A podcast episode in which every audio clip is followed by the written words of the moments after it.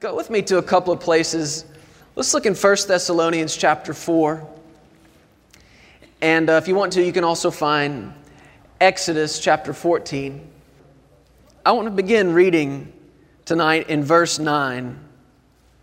It says this But concerning brotherly love, you have no need that I should write to you, for you yourselves are taught by God to love one another. You yourselves, he said, are taught by God to love one another. I like that phrase, taught by God. That's really what uh, the Lord was endeavoring, that, that God was endeavoring to get across to people in this thing he called a new covenant. He said, he prophesied it in the old one and said, It's coming. You can read it, I think it's in Jeremiah, and you can read it in the book of Hebrews. He said, It's coming, and I'm going to write my laws on your heart. And he said, You won't have need of a teacher telling you what you're supposed to do. Now, that doesn't say we don't need teachers, but he's saying you're, what you're going to have is the teacher. See, tonight, if you and I are really living and operating in this new covenant reality and revelation, then you understand, and hopefully I understand, it's not me standing here teaching you tonight. You don't want to hear what I have to say. And I don't want to say something that I just thought up. You and I both are dependent upon the Holy Spirit, watch this, within each other. You, you're here to hear from Him tonight. Guess what? So am I. And it's the Holy Spirit in each other that is teaching each other. Husbands and wives, you've experienced this, I, I, would dare say. I know Sarah and I have on a number of different occasions. There are, there are the everyday conversations that husbands and wives have with each other, but then there are those conversations when you know Jesus is speaking to each other through each other. I can, t- I can think of a few times in our marriage that there seems to be something about just laying there at night with no lights on and it's just quiet, which has everything to do with what I'm going to sh- share with you tonight. But just laying there, and I, there are times when I've realized I'm here, I'm listening to her, she's speaking, but I am hearing the voice of God. Anybody understand what I'm saying? And the father said, you, We're coming to a time that I'm going to be the one teaching you. I'm going to write my laws upon your heart, and it's going to be in you. And he says here, you don't need somebody to write to you again about the love of God. Why? Because you got God Himself teaching you. Man, when God is your teacher, hopefully you get it. Hopefully, we're not so hard headed that we raise our hands and just say, Well, God, I just don't really understand that. I remember being in school thinking, I don't get it, it must be the teacher's fault. But when God's your teacher, it's not the teacher's fault.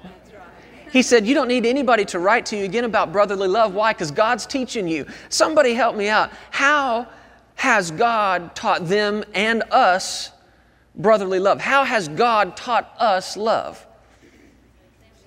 By example. God teaches by example.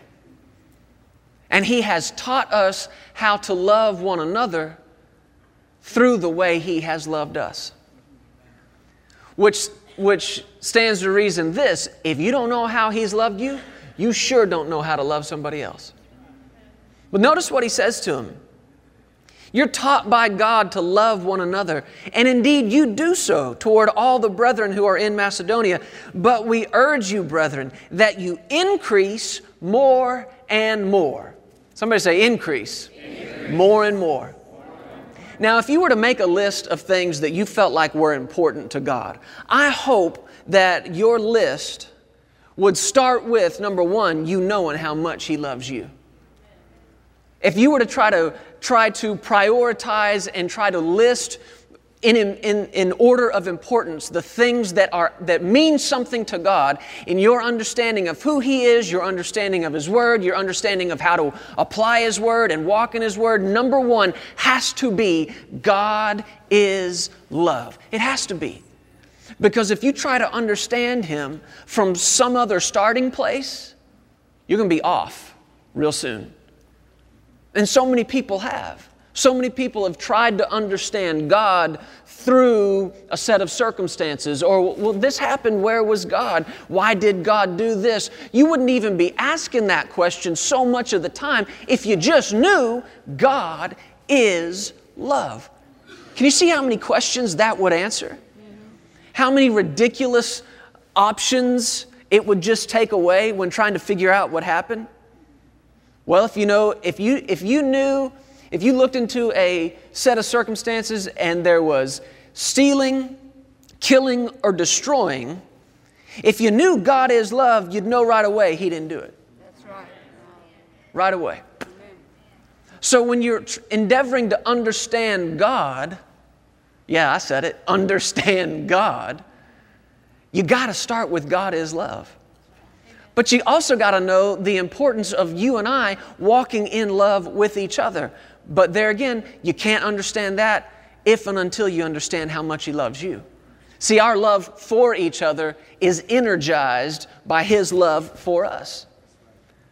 Let me put it simply I can't give you something I don't have. I can't give you something I don't have. What I want to draw your attention to here is, is the, the basic necessities and fundamentals that when you're, when you're looking at a relationship with God and what He's encouraging these people in, it's, it's pretty clear, right? God's teaching you by example to love each other, now increase in it. But I want you to notice now in verse 11 that, first of all, he didn't even end the sentence. Look at what we just roll right into here. These things that are so clearly important to walking with God and knowing Him and Him knowing you. Listen to this, verse 11 that you also aspire to lead a quiet life, to mind your own business. Somebody say amen. And to work with your own hands as we commanded you. I want to draw your attention tonight to this phrase right here that you also aspire to lead a quiet life. Now remember, where is this instruction coming?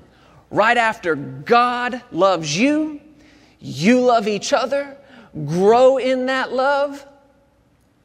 And then he adds to it that you would aspire to lead a quiet life.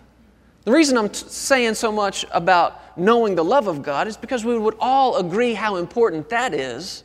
And I'm wanting, to, I'm wanting you to take this instruction, the, the aspiration to lead a quiet life, I want you to put that up in the importance that it belongs in. Listen to it out of a couple other translations. Listen to this from the New Living.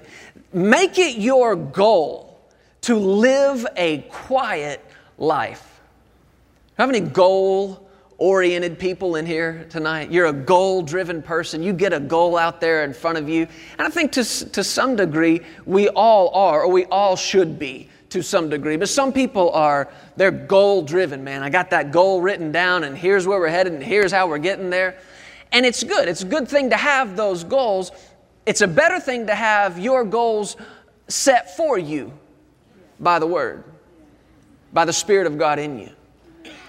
And if you were to look at most people's goals, I think the goals would most often include a certain level of success, a certain level of ability or resource, um, and any number of different things. Tonight, I want you to let the Word of God put this goal in the place that it belongs in importance in your life. When you are making your goals, writing the vision of your life, does it include leading a quiet life. Because he said, make it your goal. Listen to it out of the Amplified. Make it your ambition and definitely endeavor to live quietly and peacefully. I want to talk to you tonight about living the peace and quiet life. Living a life of peace and quiet. Now, my, my heart in this tonight is not that we would just be able to talk about some of these things and look at Scripture, because I got a lot of Scripture here, but my goal in this is that the peace of God, the quietness, the quiet Spirit of God manifested in His peace Tonight, I want it to not just be a topic of a message, I want it to become the atmosphere in the room. Which is really what we should be after every time we get around the Word of God. That whatever's being said, you know, if it's true, then it's got one hand on love. That it become the atmosphere in the room. I experienced that one time listening to my dad minister on the love of God. He was ministering in this room to a group of ministers. And he talked for, I don't know, 30, 40, 45 minutes about the love of God. And I remember thinking at one point in the message, this is no longer just his topic. This has become the atmosphere in the room. And that has stuck with me. And tonight I want to talk about the peace of God, living a life of peace and quiet, but I, I desire for it to become the atmosphere in the room. And at the risk of using an overused expression, I want it to become the air that you and I are breathing tonight. The love of God is the atmosphere of heaven. The peace of God is the atmosphere of heaven. It is quite literally the air that you breathe there. I have it in my heart that you and I would experience that tonight. I have it in my heart that you and I would experience the power that's in quietness, the power that's in the peace of God. You can hold your place here if you want. I also want you to look at Exodus chapter 14. While you're turning there, let me read to you the definition of this word quiet. And uh, found this in the concordance. Listen to what it says. Quiet means, in, in that scripture, live a quiet life when it says quiet, this is what he's saying refrain from labor, meddlesomeness, or speech, to cease, hold peace, be quiet, and rest. To refrain from labor, meddlesomeness, or speech, to cease, hold peace, be quiet and rest. Look at Exodus chapter 14. This is the account of the children of Israel finally being let go by Pharaoh, and they have hightailed it out of Egypt.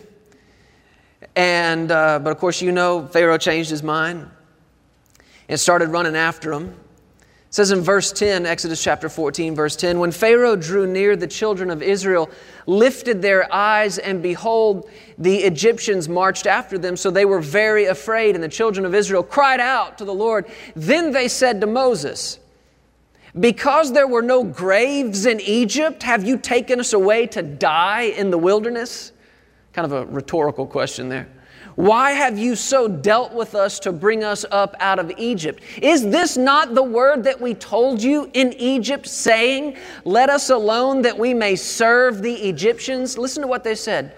It would have been better for us to serve the Egyptians than that we should die in the wilderness. And I want you to listen to Moses' response. Verse 13 Moses said to the people, Do not be afraid. Stand still and see the salvation of the Lord, which He will accomplish for you today. For the Egyptians whom you see today, you shall never, you shall see again no more forever. Verse 14 The Lord will fight for you, and you shall hold your peace. This is really exciting to me, and I, I wish you could have been in my brain and heart today, but that really might have been personal space invasion there. So, some months ago, um, the Lord really had me ministering and looking and evaluating even our own lives in ministry when it came to pressure. And some of you may have been here about a month ago uh, when we had the opportunity to minister on a Sunday, and we dealt with that pressure. Now, you, you talk about pressure. What is pressure? I mean, that's, we looked at that scripture in 2 Corinthians about being closed in on every side. And you felt that to a degree. I felt that to a, to a degree. But here are these people. You talk about being closed in on every side. In front of them, the Red Sea. Behind them, people that want to kill them in a hurry. That's pressure. That's pressure. And I started looking at that and looking at this example, and I saw where Moses' instruction to them was very simple. He said, first of all, he said, well, first of all, he said, don't be afraid. You got to address that like now. No more fear. No more fear. Fear is present and faith is absent for the same reason no revelation of love. On the other hand, faith is present and fear is absent for the same reason. You got a revelation of how much you are loved. Deal with the fear deal with it. How do I deal with it? You sit down and you get out every scripture you can find on how much He loves you. That's dealing with it. And be watchful over how you use that ex- expression, I'm dealing with this. Most people, when they say I'm dealing with some fear, they really mean I'm yielding to some fear. If you were dealing with fear, you would be coming against it with a revelation of how much He loves you. Perfect love does what to fear? Cast it out drives it out, it displaces it. He said, Do not be afraid. And then he said this Be still. Be still. Listen to what the Amplified translation of this says. Moses told the people, Fear not, stand still and see the salvation of the Lord, which he will work for you today. For the Egyptians you have seen today, you shall never see again. The Lord will fight for you, and you will hold your peace and remain at rest. Living the life of peace and quiet. I believe we can meditate on three things tonight that would be a help to us. Are you ready? How are we going to live a life of peace and quiet? How are we going to prioritize a quiet life? Be still hold your peace, remain at rest. Those were the instructions that Moses gave to these panicking people. Be still, hold your peace, remain at rest. Can you try that? Be still, hold your peace, remain at rest. This is, this is in, in my opinion and in the way I see it, the response to pressure. Be still, hold your peace, and remain at rest. And I think we could probably spend a whole service on each one of these things, but I want to just take some time and talk tonight about what it is to be still, what it is to hold our peace, and what it means to remain at rest. Go with me to Psalm chapter 46.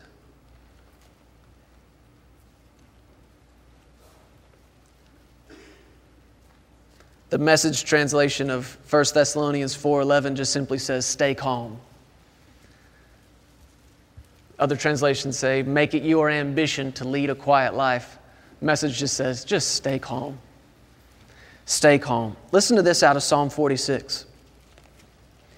You're familiar with uh, verse 10, I know. It said, says this in verse 10 Be still and know that I am God. Is it okay with you if I just take my time tonight and just rest in this? I want you to take that instruction there, because this is God speaking Be still and know that I am God. Now take that and put it back in the context of this entire psalm and back up to the beginning. Listen to him. Listen to this God is our refuge and strength, a very present help when? When? In trouble. Therefore, we will not fear. Even though the earth be removed, and the mountains be carried into the midst of the sea, though its waters roar and trouble, though the mountains shake with its swelling. Verse 4 There is a river whose streams shall make glad the city of God, the holy place of the tabernacle of the Most High. God is in the midst of her. She shall not be moved. I wrote in my Bible tonight, this afternoon, and studying this, out next to that, she shall not be moved. That's what it means to be still. That's what it means to be still, to not be moved. If you're moving, you're not still. But if you're still, you're not moving. Is this too deep for anybody tonight? Is it too simple for anybody tonight? We will not be moved. You remember what Paul said? Talking about the chains he knew by the Spirit of God, the chains that awaited him everywhere he went. He knew the persecution that was waiting on him. He knew the trials. He knew the tears. He knew all this. And after saying all of that, he said this in the book of Acts, he said, None of these things help me. Move me. What is he? Still. I'm still. It says, She shall not be moved. God shall help her just at the break of dawn. Verse 6 The nations raged, the kingdoms were moved. When everybody else around you is being moved, what are you? Being still. He uttered his voice, the earth melted. I like that. The Lord of hosts is with us. The God of Jacob is our refuge. Come behold the works of the Lord, who has made desolations in the earth. He makes wars to cease to the end of the earth. He breaks the bow and cuts the spear in two. He burns the chariot in fire. I'm wanting you to get the picture of what's going on for the first nine verses of this psalm. You've got nations raging against nations. You've got the whole earth being shaken, the whole earth being moved. You've got mountains just being carried in to the midst of the sea. That's turmoil, that's trouble. And that's fear in the heart of anybody that would let it be. But, but put this, verse 10, in the context of all of that. You be still. When the nations are raging, what do you do? Be still. When the earth is being moved, what do you be? Still. What do you be? You like that? be still. When the mountains are being carried into the midst of the sea, what are you? Being still. What are you supposed to do? Be still. Be still. And the instruction, the word of the Lord, this is God speaking, and He says, Be still and know that I'm God. Think about that for a moment. You be still, and in that stillness, get a revelation of who I am.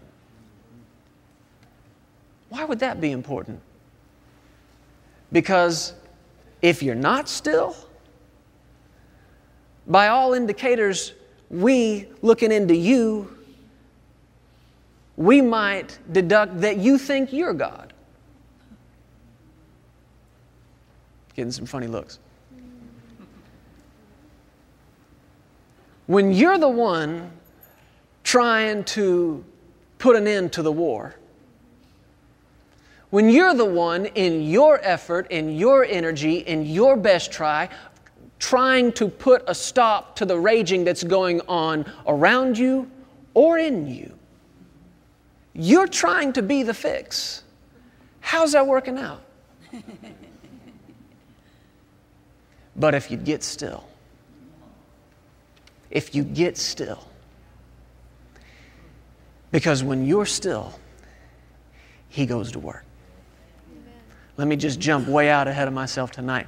When you rest, grace works. But listen, when you work, grace has to rest. You want grace resting or working in your life? You want grace working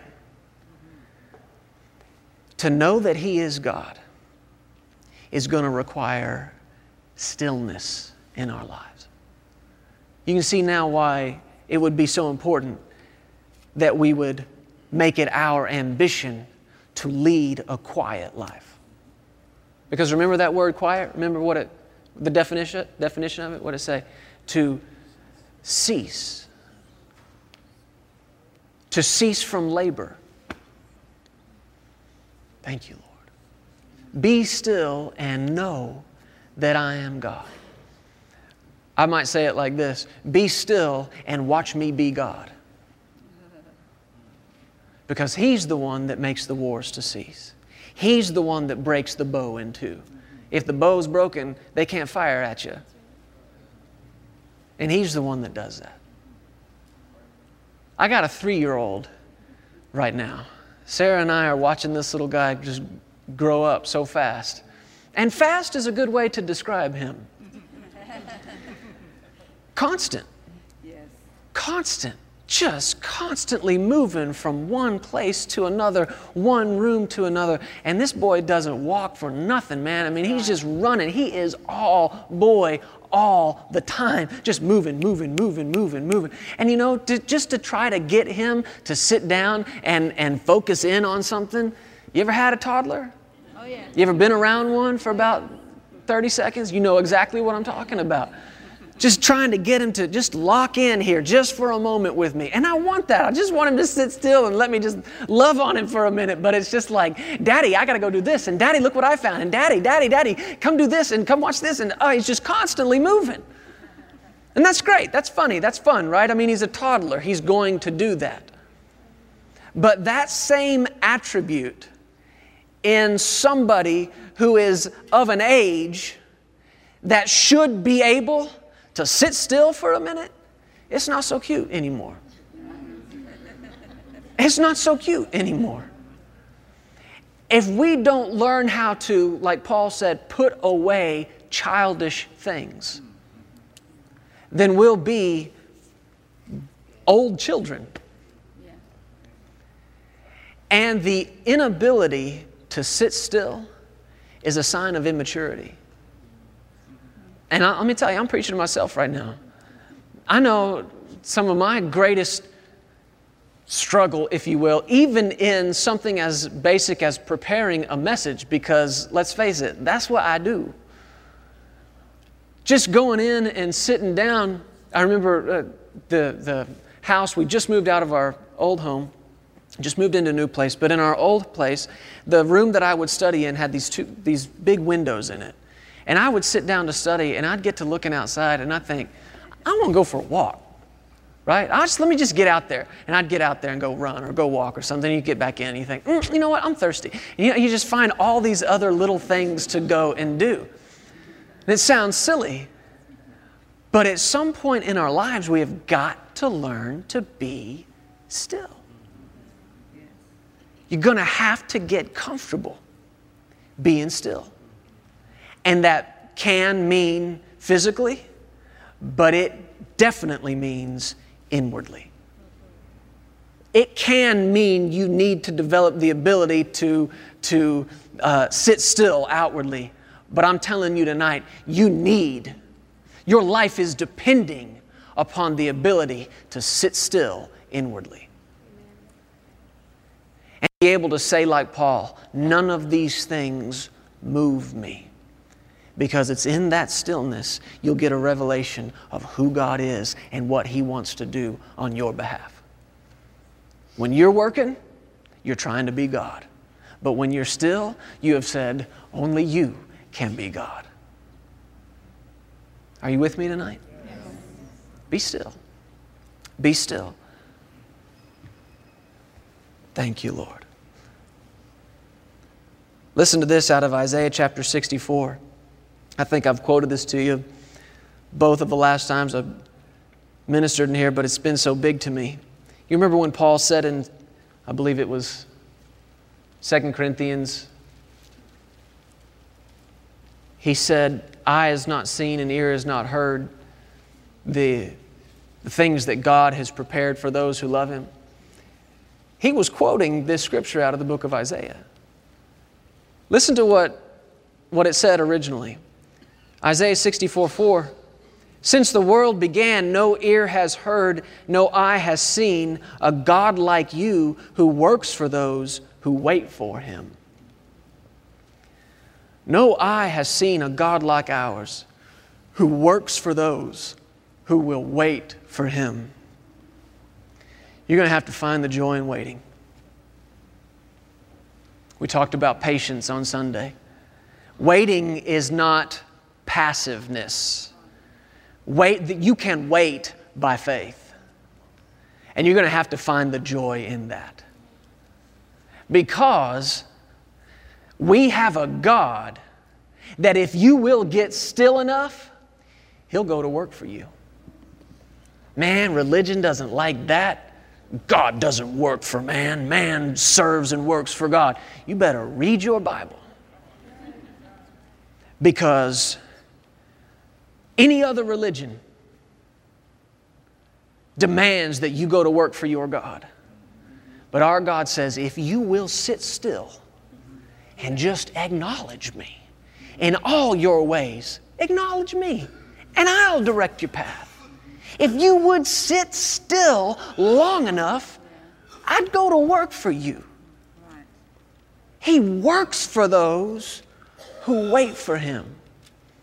I'm not telling you you're His boss, but I am telling you what He has said in, in His Word to you that His grace will go to work on your behalf. Great. When? When you will sit still and wait on Him. The psalmist said in Psalm 27, verse 14 Wait on the Lord, be of good courage, and He will strengthen your heart. Wait, I say, on the Lord. In this stillness tonight, your heart is being strengthened. That's what's taking place as you wait in the presence of God. Your heart's being strengthened. You need a strong heart. To live in the day and age that you and I live in, you need a strong heart.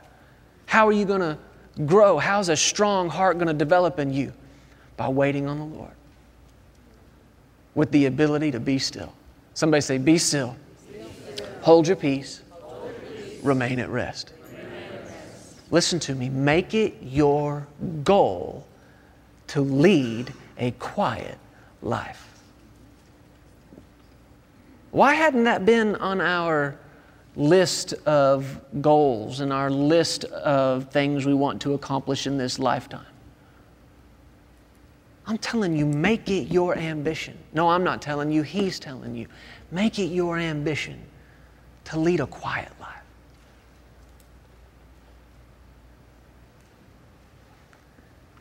Can you feel how nearly awkward it gets just when I let a few extra seconds go by before saying something else? It's called an awkward silence. Why?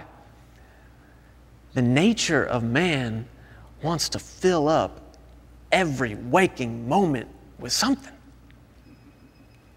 And I don't know what it is, but in, just in the last few years, I've, I've come to realize that I think I've changed. I hope I've changed. When I was a little younger, teenager, man, I, I was into the noise. I really liked the noise. I liked it loud. That's when I learned to play guitar. And even though I couldn't play, you know, still turn it up. Why not, right? Well, I can think of a lot of reasons why not, but you don't know them then.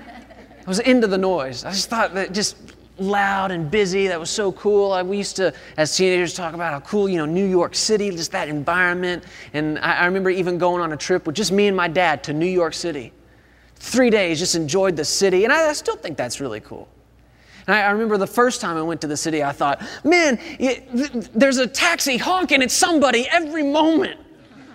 If you've been there, you know exactly what I'm talking about. It's just like a constant barrage of meh, meh, meh, meh. And it's coming from this street or that street or every street, and it's just noise, noise, noise. And used to think, how cool would it be just to go be in the city? Can I tell you where I want to go right now? I'd love to be on a beach, and the only guy I want to see is the one bringing me my food.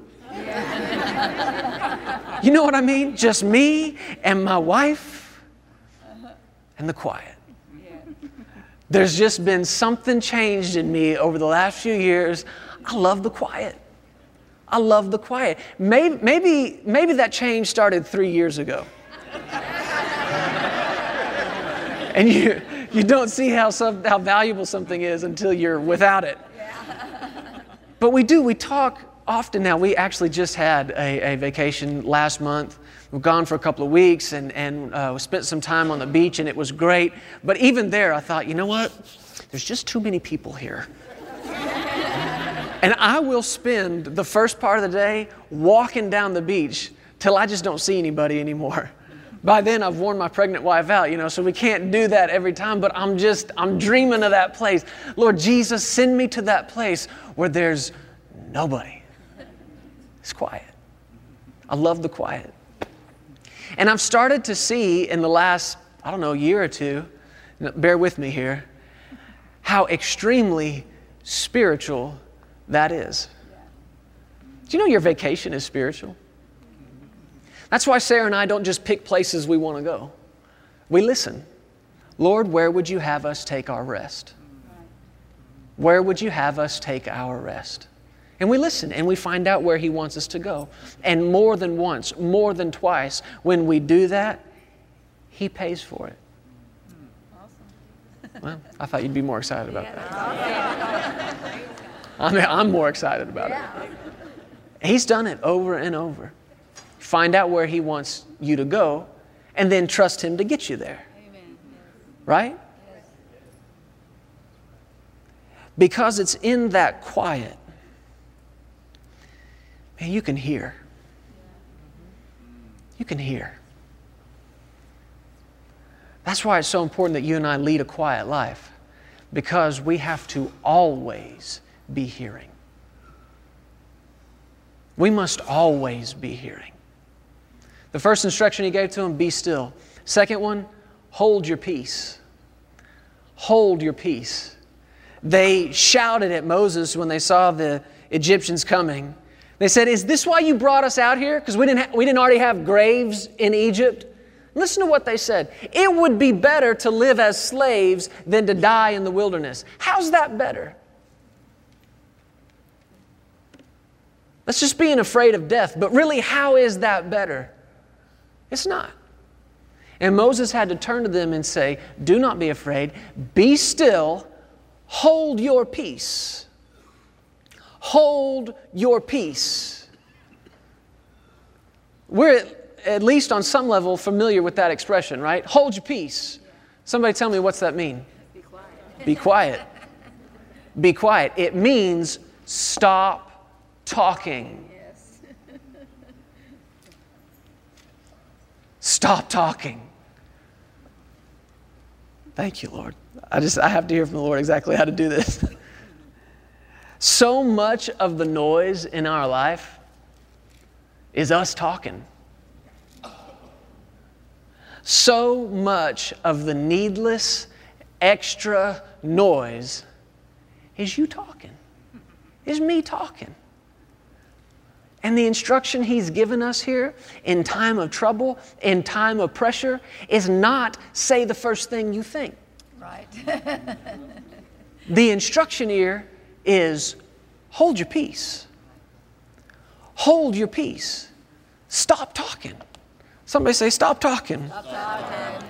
James 1.19 says, uh, in the Amplified, understand this, my beloved brethren. Let every man be quick to hear, and slow to speak. I like this out of Ecclesiastes chapter 5, verse 2 and 3. Do not be rash with your mouth, and let not your heart utter anything hastily before God. For God is in heaven and you on earth, therefore let your words be few. Let your words be few. For a dream comes through much activity, and a fool's voice is known by his many words. Hold your peace. Be quiet. Stop talking. You remember when Jesus was in the boat with the disciples and he said, Let's go to the other side. And they said, All right. And he went downstairs and what? Went to sleep. But a big storm came and started to beat against the boat. And the winds blew and the waves beat against the boat. And they ran down and they said, Teacher, don't you care that we're perishing? And Jesus stood up, and what did he say? He said three words. What were they? Somebody help me. Peace, and what else? Be still. Be still. Be still. And I had a, a, a, new look on that tonight. So often I've pictured myself the one in the boat. But tonight and this afternoon in studying this, I saw myself as the one raging. Just that constant flurry of activity. Just that constant motion, constant going, the, the, the pressure and the need to fill every moment with some kind of noise. And you know what I hear Jesus saying to me and to you tonight? Peace. Be still. Now, what's interesting is when he said peace, you find this in other translations. You know what he said? Hush. Silence. What's that? Be quiet. Okay, so so far tonight, you ready? What's our big instruction from the Lord? Be quiet. Be quiet. Be still. I told you I got a three year old at home. Maybe it's just I've just been practicing these words maybe too much. Be still be quiet. Be still, be quiet. Philippians chapter 4, turn there with me. Can you take just a little bit more of this? I've already taken a long time, but I, I, I want you to see some things. Philippians chapter 4.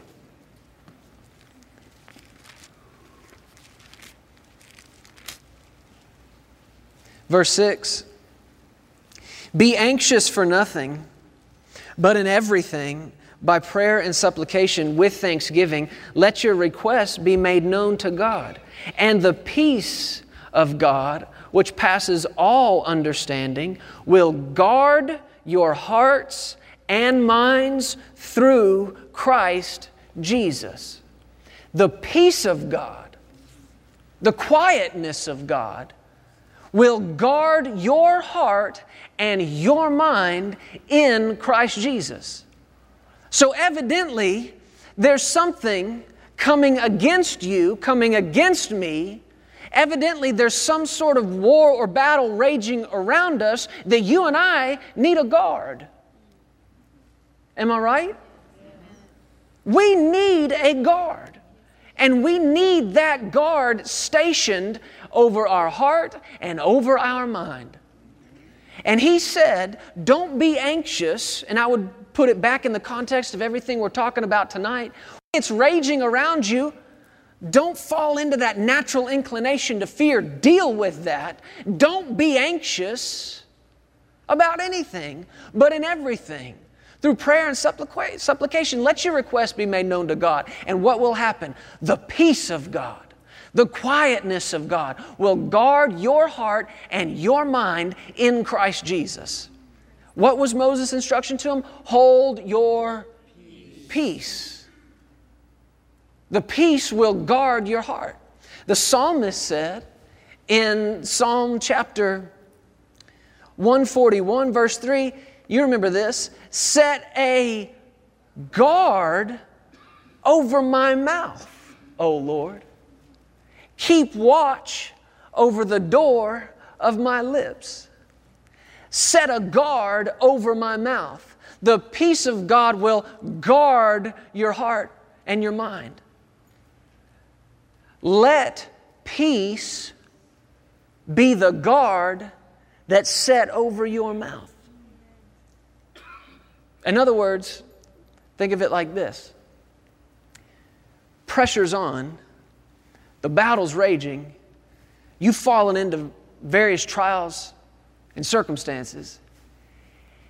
And when you just let fly that first panicked, anxious thought and those words are coming out of your mouth, you are letting go of your peace instead of holding it.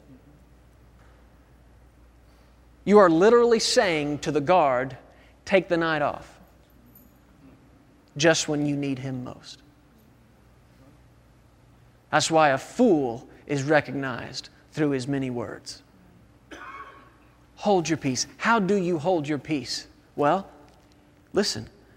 Verse 8 Finally, brethren, whatever things are true, whatever things are noble, whatever things are just, whatever things are pure, whatever things are lovely, whatever things are of a good report, if there's any virtue, if there's anything praiseworthy, talk about these things. Is that what he said? No, no. He didn't say talk. What did he say? Think. Think. Man, that hit me today.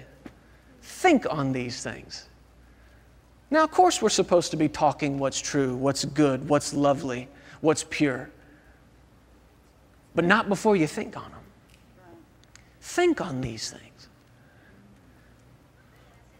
That, that was big revelation to me today. I don't know if it is to you or not. Maybe it will be later. I hope it is. Think on these things.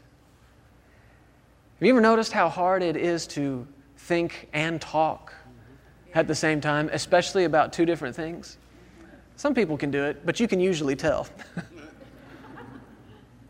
Think on these things. Here, here's another real big, deep revelation for you. We got to spend less time talking and more, st- more time thinking on these things.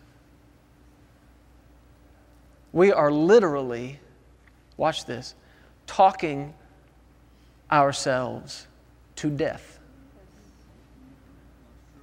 when you refuse to hold your peace but instead let it go, you are talking yourself straight into death.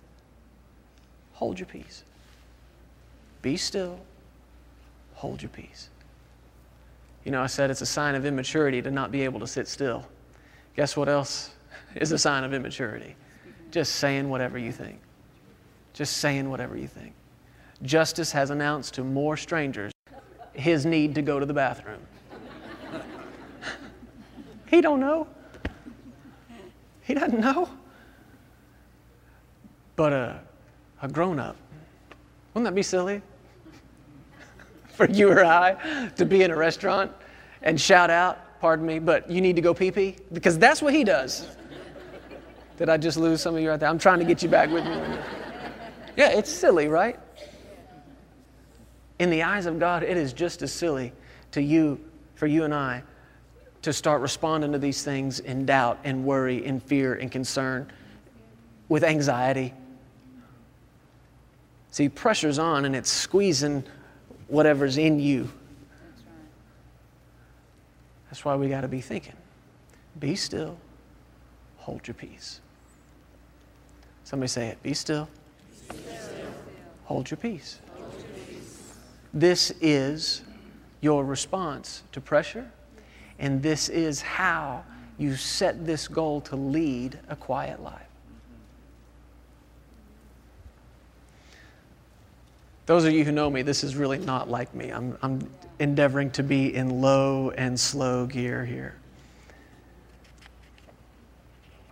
Thank you, Lord. The last thing Moses said to them, and the thing the Lord is saying to us tonight be still, hold your peace and remain at rest.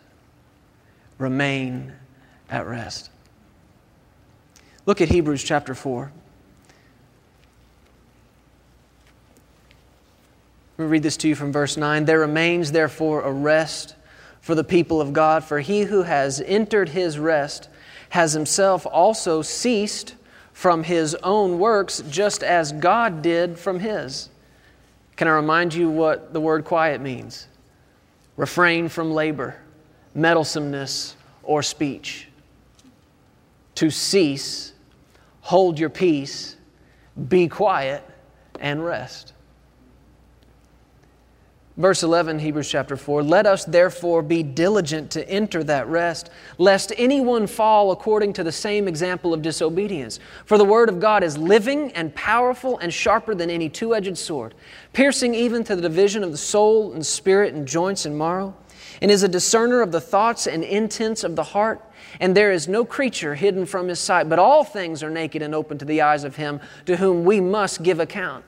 Seeing then that we have a great high priest who has passed through the heavens, Jesus, the Son of God, let us hold fast our confession. Hold fast to the confession. Don't just say anything, say only what you hear him say. That's how you hold your peace. This is how you remain at rest. The word confession means just say the same thing as. And if you are confessing the Word of God, then you are saying the same thing as the Word of God. Verse 15, we do not have a high priest who cannot sympathize with our weaknesses, but was in all points tempted as we are, yet without sin. Let us therefore come, how? Boldly to the throne of grace that we may obtain mercy and find grace to help in a time of need. You have got to connect your position at the throne of God with remaining at rest. That's where your rest is. At that throne of grace. Paul begged Jesus three times, Take this thorn out of my flesh. And Jesus answered him and said, Look, my grace is sufficient for you, for my strength is made perfect in weakness. That's the grace of God at work in you. Somebody who is still has chosen, instead of putting their own strength on display, they've chosen to put the strength of God on display. Somebody who will hold their peace is somebody that will say, I don't have the words to say to this yet. I'm going to think on what's good. I'm going to think on what's lovely, and I will say only what I hear my Father say. That is His strength being made perfect in you recognizing my flesh is weak. That's what Jesus said. He said, The spirit is willing, but the flesh is weak. Your flesh is weak. You've got no strength to put on display. You've got no words in and of yourself. The Holy Spirit doesn't even have words in and of Himself. Jesus said He will not speak of His own. And if the Holy Ghost isn't making up stuff, what are you doing making up stuff to say? Be still and be quiet. Okay, well, now what do I do? The same thing. Remain at rest. There's a rest that belongs to the people of God. And he who has ceased from his own labors, you've entered into the rest of God. Now connect that with coming boldly to the throne of grace. Coming boldly to the throne of grace. Can you imagine being the first people the first Hebrew people that read this letter, where he wrote to them and said, Come boldly to the throne. Because these first Hebrew people that were hearing all this, they grew up with generation after generation after generation after generation after generation of, I ain't going in there. Matter of fact, we got one guy, and he goes in there for all y'all. And so, what we're going to do is you go on in. We'll wait out here because we got sin and it's like extra holy in there. And so, if sin goes in, sin doesn't make it out. So, what we're going to do is we're going to send you in. But before we do, we're going to tie a rope around you and maybe some bells because if those bells stop ring a ding and we can't get you out, I ain't going in after you. I will pull your dead self out of the holiest of holies, but I ain't going in there. Right? That's what they grew up with. That was, that was God to these people. You don't go in. And now he's writing a letter and saying, Come on in. Don't just come in, come boldly. Mm, come boldly, he says. If I'm that first group of Hebrew people hearing him tell me, come boldly, you know what I say? You go boldly. Let me see how it works for you, telling me, come boldly. But why would he tell you to come boldly? Well, back up. What did he say? We've got a high priest. We've got a high priest. Do you know who your high priest is? What is the high priest? Remember, it's the one that went in, right? Well, when he went in, his job was to do two things. It was to go in and represent you to God. Then it was to come out and represent God to you. That's the role of the high priest. And if you remember, the priest came out of the tribe of Levi, right? And when Levi was born to his father Jacob, he, uh, I think, was his mother Leah, is that right? You, you remember Jacob like wasn't in, that into Leah. You, you know, she had a nice personality, but he just really wasn't that into her. Uh, but, you know, they had some kids together, and I think obviously she felt that he did not love her. And when she bore him another son, she said, I will name him Levi because surely now he will be attached to me. The name Levi means attached. And that's the tribe that the priest came out of. What's that mean? It means that priest was attached to both God and man. Man's representation to God, God's representation to man. Now, you and I have a high priest. And even though he didn't come out of the tribe of Levi, he still operates in that assignment to be just as attached to you as he is to God. Jesus is just as attached to you and to me as he is to the Father God. He functions in that role as the high priest. What am I saying? I'm saying you got somebody in the presence of God right now speaking for you speaking for you. If you were here Sunday, we touched on this. When you pray in the name of Jesus, God quits looking at you and He looks at your high priest, and your prayer is coming out of the mouth of Jesus. Can you sense the boldness rising up in you? Where'd that boldness come from? The recognition I'm attached. I'm attached. Let me, let me read you one more scripture Psalm 85. Somebody say, I'm attached. I'm attached. Good, don't cut the cord.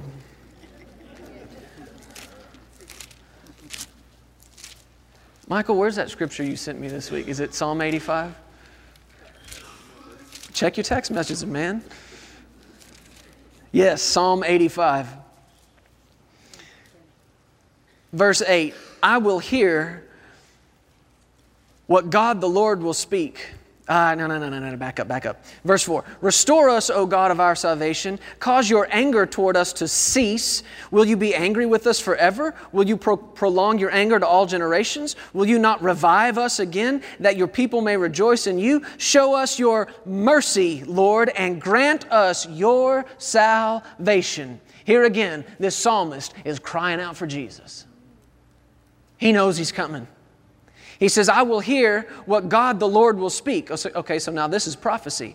For he will speak. Anybody bring your Bible tonight? Peace. He will speak peace to his people and to his saints. But let them not turn back to folly.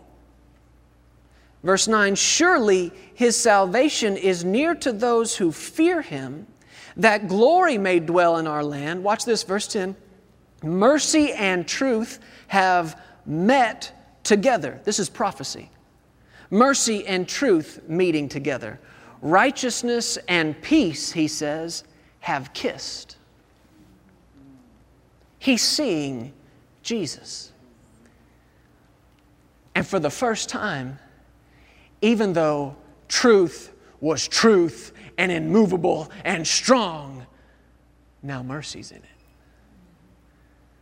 Mercy and truth had never come together like they had until Jesus. And now righteousness and peace have kissed. Some words you think you don't even have to look up, right? Well, I looked up kissed. You know what it means? Attached.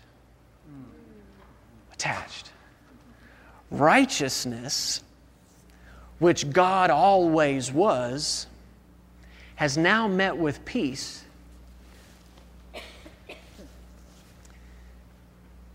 You know when people like send out birth announcements and they tell everybody, hey, we had a baby, and this is the baby's name, and this is how much my baby weighs? Like everybody need to know how much your baby weighs. But we send out the announcements, right? We tell everybody. You know, Jesus had a birth announcement. Except, you know, God, He kind of has to do it big. His wasn't a little card, it was a sky full of angels. And you know what they said? Peace. Peace is born tonight. Here was God the righteous, separated from his man, but the one that would attach him was born. Jesus is your peace. He's your peace with God. He is your quiet life. He is our stillness.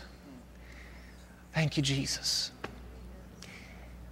And righteousness and peace with God have kissed, they've met together, and now because we have peace with God, Jesus is just as attached to us as He is to God, and to God as He is to us. Jesus is, for all men, for all time, God's representation to man and man's representation to God. And knowing that just makes you want to come boldly. It just makes you want to come boldly.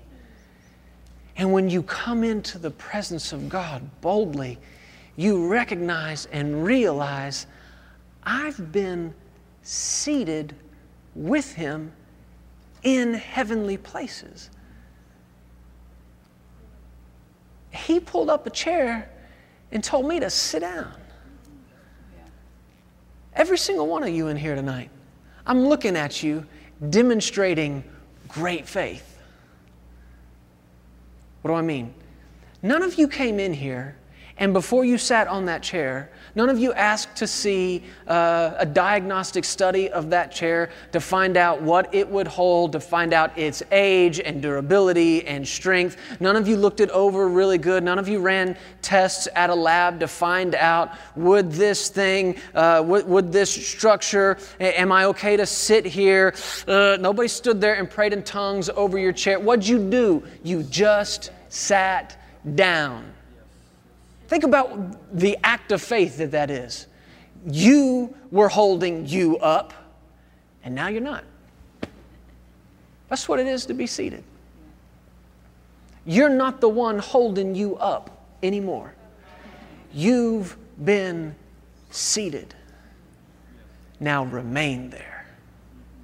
Stay there. The fight of faith is so often just the fight to remain at rest.